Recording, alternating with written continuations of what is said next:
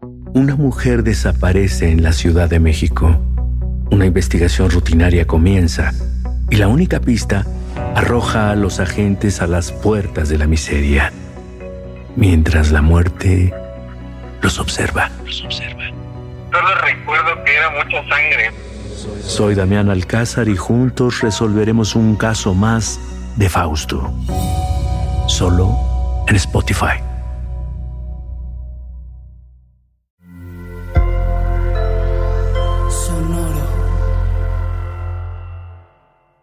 El siguiente podcast contiene lenguaje explícito y descripciones de violencia gráfica. No es recomendable para menores de 16 años sin supervisión de un adulto. No se recomienda escuchar mientras se opera un vehículo automotor. Para una experiencia óptima, se recomienda el uso de audífonos.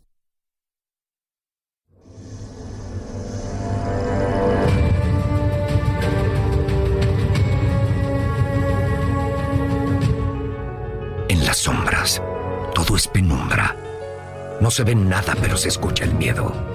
Aquí, donde existe la frontera entre la realidad y lo imposible, habitan criaturas y leyendas que desearíamos olvidar, pero que siguen presentes.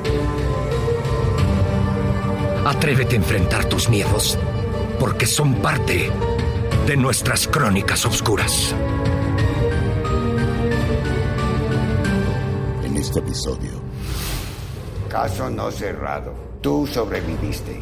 Estás cubierto de sangre de policía. Porque existen fuerzas que escapan a la ciencia y a nuestro entender. ¿Quiénes son ellos? Los nahuales. El pobre muchacho tenía una cartulina clavada con una navaja justo en el pecho. En su mano sostenía la cabeza cercenada de Toño. ¡Toño!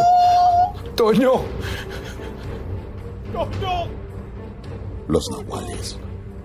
Una muerte en la familia.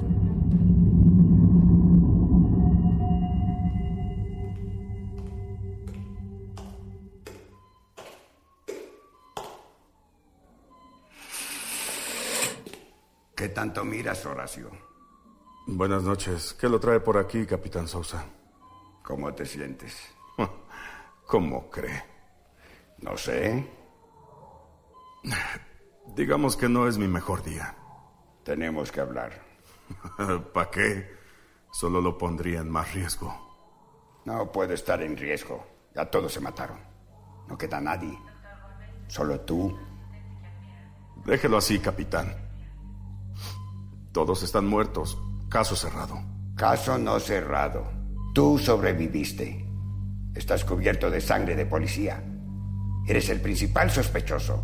Y solo me informan que no quieres decir nada. Hay un muchacho en crisis en el cuarto de al lado. No para de gritar de terror y nadie sabe nada. Tú estabas a cargo. Ahora dime qué carajos pasó. No me creería. Ni siquiera yo lo creo. Ese muchacho ni siquiera es mayor de edad. Tú eres el único testigo. Tu carrera y tu libertad están en juego. Mi carrera. Eso es lo de menos. No te entiendo, Horacio. Eres de los mejores elementos. ¿Por qué quedarte callado si eres inocente? En el noticiario ya te vinculan con ambos cárteles. Tu hija Camila, que no te preocupa. Exactamente. Mi hija. No tiene usted la menor idea del peligro en el que estamos. Si hablo, todos van a creer que estoy loco. Ya de una vez que lo piensen. Pero si ellos se enteran que hablé, que sé la verdad. Dios o quien quiera que usted quiera que nos proteja. ¿Quiénes son ellos? ¿Otro cártel? Gracias por su visita, mi capi. Está bien. Me voy. Que conste que quise ayudarte. Ya veremos cómo procede la fiscalía. Por lo pronto, tú te quedas detenido hasta que hables. Oficiales, No haga eso, capitán. ¿no me das alternativa? No sabe lo que está haciendo. De verdad no puedo hablar. Pero ¿qué le hago? Porfa, dígale a mi niña que estoy bien.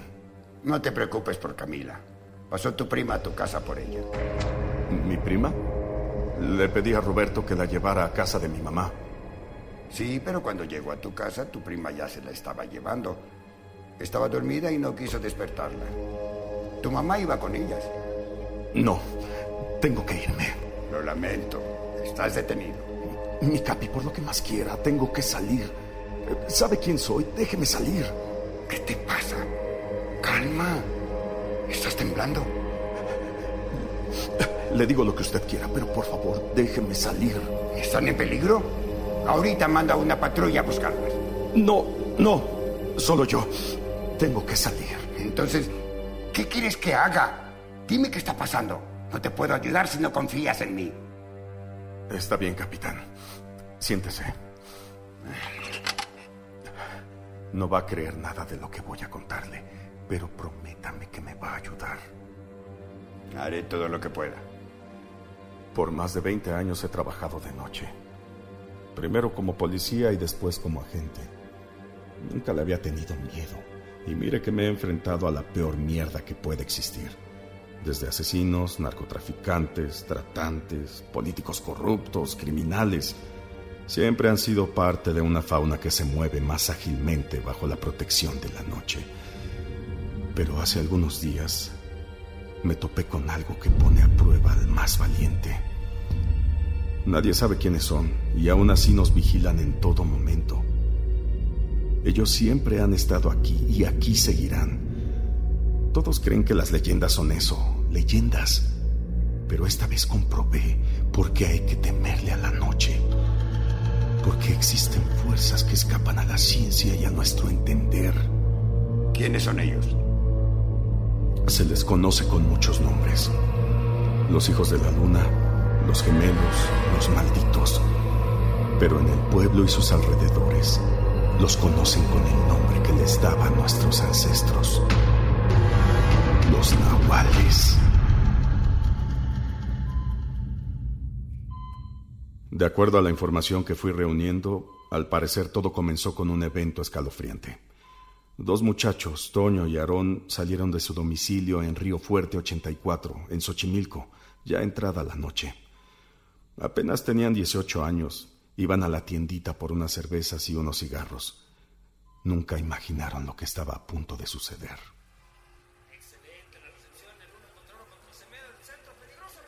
Viejo. Nabor. Ándale. Ve y dile a don Ulises llamada que ya vamos a cenar. A ver, a ver. Oye, vieja, a papá le toca cerrar la cantina. Guárdale un poquito, no seas mala. ¡Amada!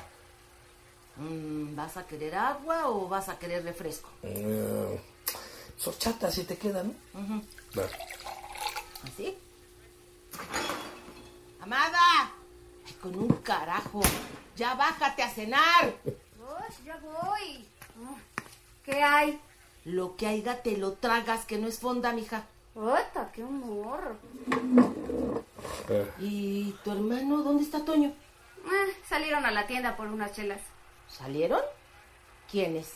Ay, mamá, Toño y Aarón. Ay, ya ves, Nabor. Esto es tu culpa.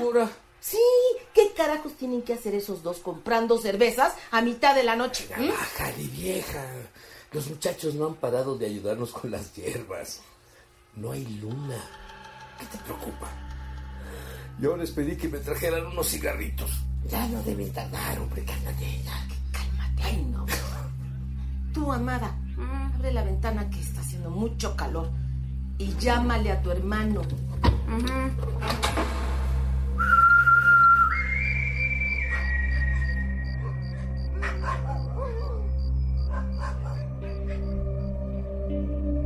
No contesta.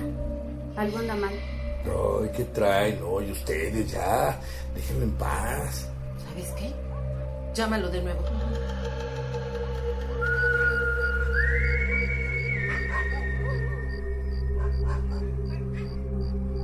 No, nada. Pues eso sí está raro. No lo siento, pa. Algo está mal. Yo siempre lo siento. Yo voy a buscarlos. No, no vas, vamos. Amada, cierra bien. ¿Qué tienes, mija? Sentí frío, pa. Mucho frío. Algo no está bien. Menos don Ulises que estaba en la cantina, toda la familia salió a buscar a los dos muchachos. Esa calle es muy oscura y casi no sirven las farolas, así que una noche sin luna es como la boca de un lobo. ¡Qué ironía! No habían pasado una cuadra cuando de entre la oscuridad de la calle una figura se fue acercando a ellos lentamente y con dificultad. Por su caminar se notaba que venía malherido y en su mano derecha sostenía un bulto envuelto en su chamarra. La familia entera estaba a la defensiva.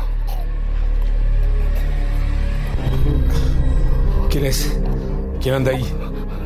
No estamos jugando, se lo advierto.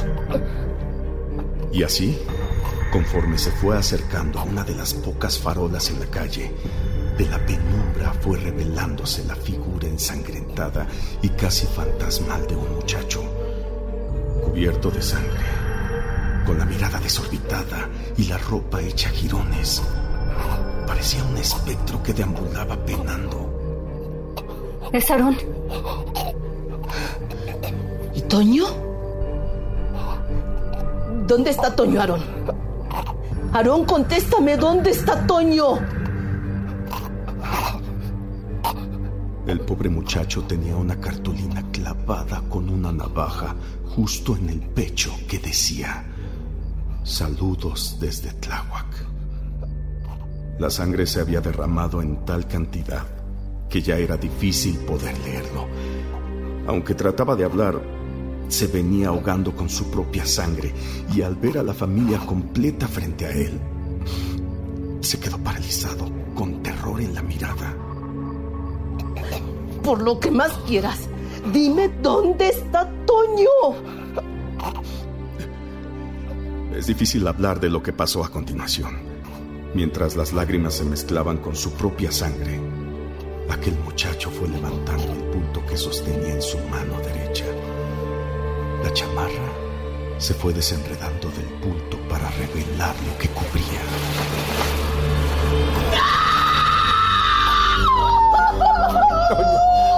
¡Toño! ¡Toño! En su mano sostenía la cabeza cercenada de Toño. Su mirada atrapada en el terror de sus últimos segundos de vida. Dios mío. Amada, al ver la cabeza ensangrentada de su gemelo, no pudo sostenerse más en pie, cayendo de rodillas por el terregal. La mano de Aarón no tuvo más fuerzas para sostener la cabeza de su mejor amigo, dejándola rodar por el suelo hasta los pies de su madre. La sangre finalmente llenó sus pulmones y ahogándose, cayó al suelo entre espasmos de muerte. Y ahí, en esa oscura y humilde calle, Río Fuerte, en Xochimilco, se quedó la familia completa contemplando los restos ensangrentados de quien más amaban.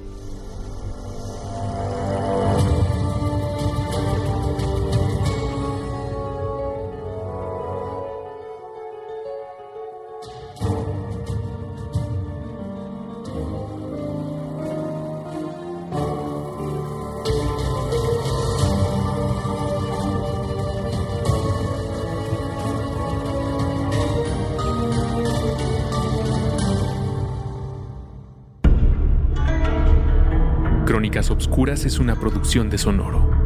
Conoce el destino de los nahuales escuchando la temporada completa. No olvides recomendar esta serie a los más valientes que conozcas.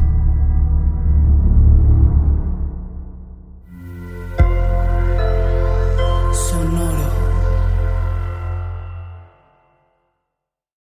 Una mujer desaparece en la Ciudad de México. Una investigación rutinaria comienza y la única pista arroja a los agentes a las puertas de la miseria, mientras la muerte los observa. Solo recuerdo que era mucha sangre. Soy Damián Alcázar y juntos resolveremos un caso más de Fausto. Solo en Spotify.